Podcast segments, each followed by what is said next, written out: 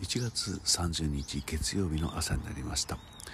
えー、寝坊をしましたのであまり外には遠くまでは行けないんですけれども、えー、いい天気であります、ね、気持ちがいい。そして氷点下の朝です。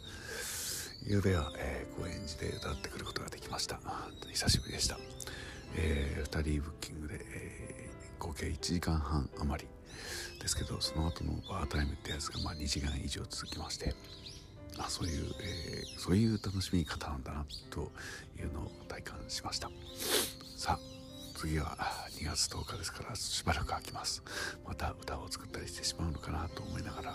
えー、ちょっと今日は体を休めて過ごしたいなと思っています。やっぱ無理をするといけないからねと言い聞かせながらですよ、えー、今日も一日皆さん元気で過ごさま